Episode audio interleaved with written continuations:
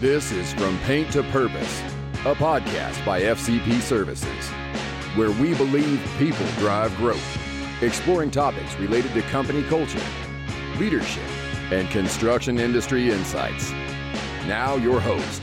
I want to I want to talk about intrinsic motivation and how you can actually understand some people in business people are motivated by different things. I'm sure it's the same with sports teams, but they might tell you one thing like they want to be have purpose, but really they're motivated by money.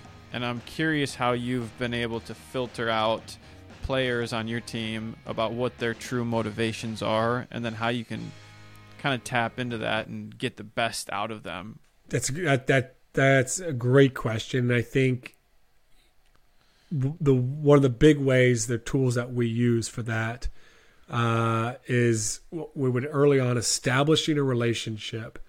We often use what's called player development plans or player improvement plans. Oftentimes, you'll see in the business world they'll have um, performance improvement plans for when someone's on the on the on the bad list. Uh, but we really encourage, you know, starting from a place of asking, what are your goals and aspirations? What's important to you? and money i'm sure like promotion is one of them but really trying to understand what about in their life um, is important to them when it comes to family or work-life balance. And, and um, is it as far as their aspirations as an athlete you know do they want to go play the next level? Starting from that and then helping them to identify where they currently are. So where do you want to go? Where are you currently? And helping them to be aware and maybe coaching them a little bit on, well, we also see you here and here. And then it's like, okay, what are you going to do to close the gap? The gap from where you are to where you want to go. And so we, we then teach our coaches, we work with coaches on the skills of motivational interviewing, which is really about evoking uh, a, a, lot of a plan and some change talk. So if this is where you are and this is where you want to go, what do you need to do to close the gap? What are the obstacles that you face? And what are you committed to doing to close that gap and overcome those obstacles that you currently face and doing the things that you need to do? And so it's it's through these coaching conversations where the leader is coaching the individual, but we do it in a way that we're guiding, not coming in here and fixing and telling them what needs to change. So we're coming in and we've understood, we show them we value them as a person. We've shown them that uh, we're interested in what their goals are, and we're helping to build a plan out there. And then it's coming in and it's supporting that change. That's a big one. And that's how we establish and support those relationships and those standards within that individual. And then to finish that off, you know, in a, in a sports context, we talk about practice as a privilege and opportunity to get better. We don't advocate a lot of physical conditioning or punishments or threats. We see like we we we see everything as an opportunity and privilege. And when players fail to meet that standard, we pull that away from them. What that does is a little bit of like the normal psychology is we actually breed in athletes and in individuals a mindset of, oh, I've got to go to practice or oh, I've got to do this. And it's like, no, you don't.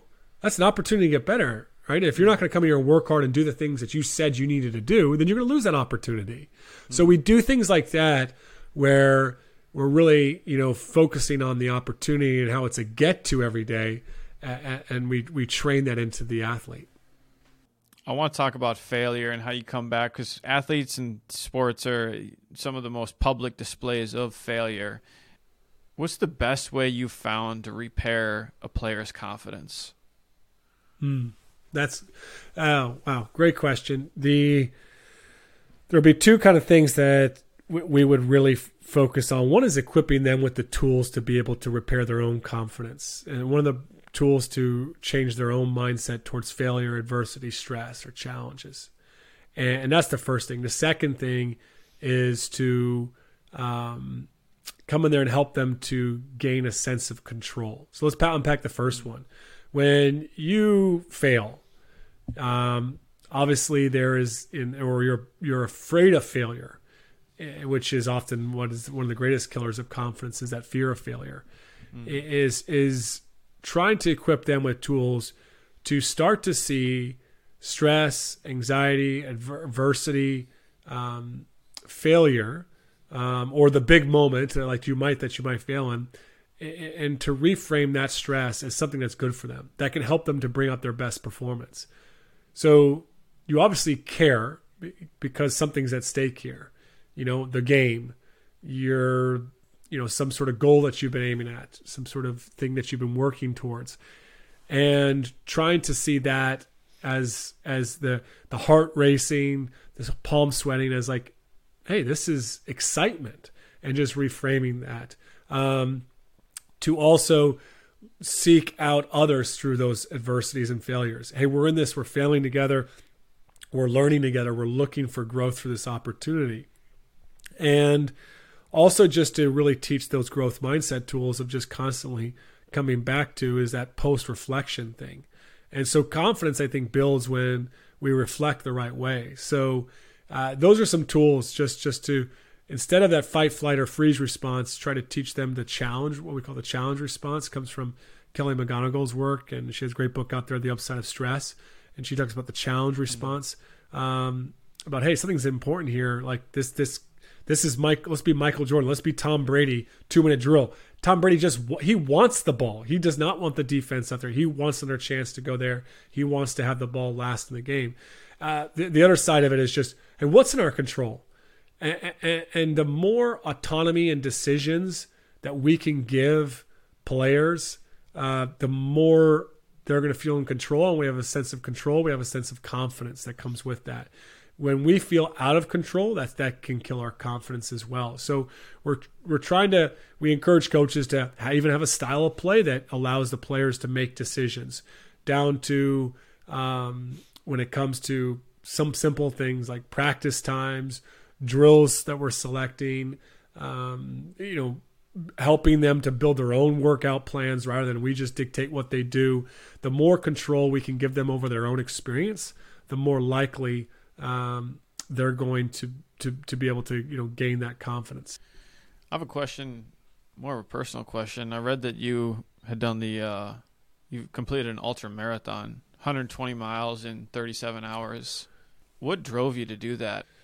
Yeah, I, I mean, initially, um, you know, I got the head, the, the silly idea in my head when I was um, down in southwest of Ireland a place called County Kerry, which I live just outside of Dublin now. I'm, I'm from from the states, but uh, I just live outside of uh, Dublin, and it's a beautiful place. It's it's kind of where I fell in love with my wife uh, on a trip, and it has a lot of sentimental value. And I heard that oh, there's this 120 mile loop or you know through the through this area that people hike. They hike it over like nine to ten days.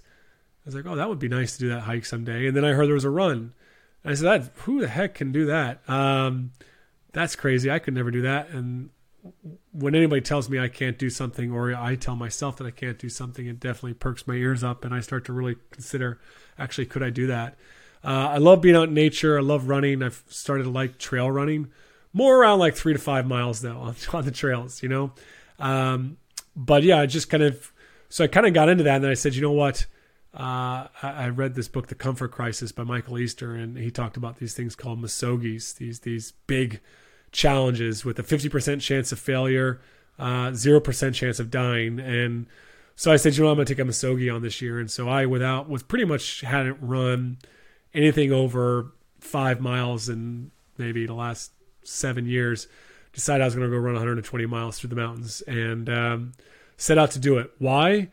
Because I understand that through great struggle, through great adversity, through pain and suffering, um, you know, through discomfort, that that we actually can reach um, better our fullest potential, our you know our, our, our better versions of ourselves, and we're in a society now in a world where we're constantly seeking pleasure pleasure pleasure pleasure. You know it's we don't even want to be bored for one second. And we always want to take the escalator we always want to take the elevator we want the microwave we're in the microwave culture. And that's not leading to mentally stronger or mentally healthier individuals. It's it's creating just the opposite. And so for me i wanted to become mentally stronger i wanted to become mentally healthier. Uh, but i also knew like if I could go out, suffer, and ex- go through that suffering and that experience, uh, I learned some about stuff, some stuff about myself, and I did. And uh, it's hard to really explain how I'm different. I don't know how to mm-hmm. exactly tell people that Be- I know it. I understand it.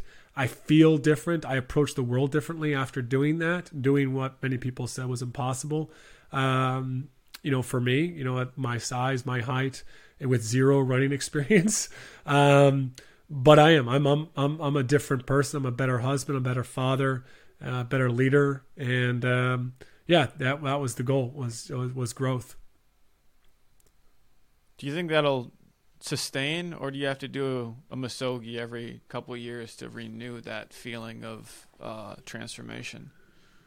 I don't think I need to run 120 miles, but I I think I need to constantly be looking for little things in my life to um, be uncomfortable.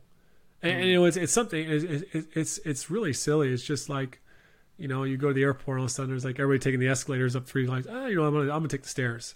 You know, like I mean, like little decisions you'll make in your life where it's just like, or I was going to the gro- you know grocery store the other day and I was like, I just grabbed three bags and we live like two miles from the house and I was like, I'm just gonna carry the groceries.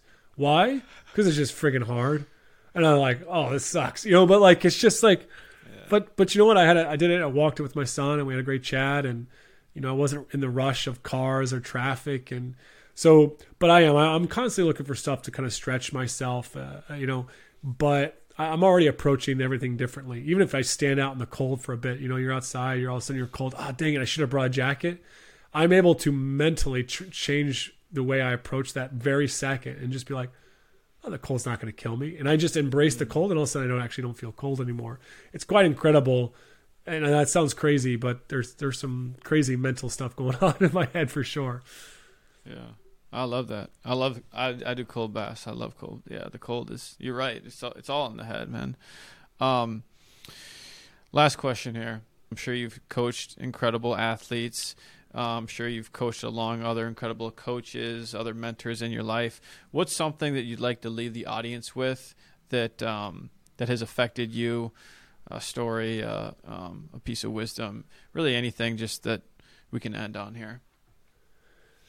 Yeah, I, I think for me as a leader in 2016, I kind of hit a rock bottom, and I was I thought I was invested in, in culture or leadership or in my team, and um, I you know I read all, a lot of leadership books, the John Wooden books. You know, I, have read a lot of different stuff, um, but I ended up hiring a coach, a mentor coach, to work with me one off season as I kind of hit rock bottom, and. Uh, it wasn't just the best thing for me as a leader; it was the best thing for me, period. And um, I had to make the change myself. It wasn't the it wasn't the guy that worked with me, Jamie Gilbert, that that made the changes, but you know he helped to ignite and spark in me and guide me and and help point me in the right direction of where I need to go.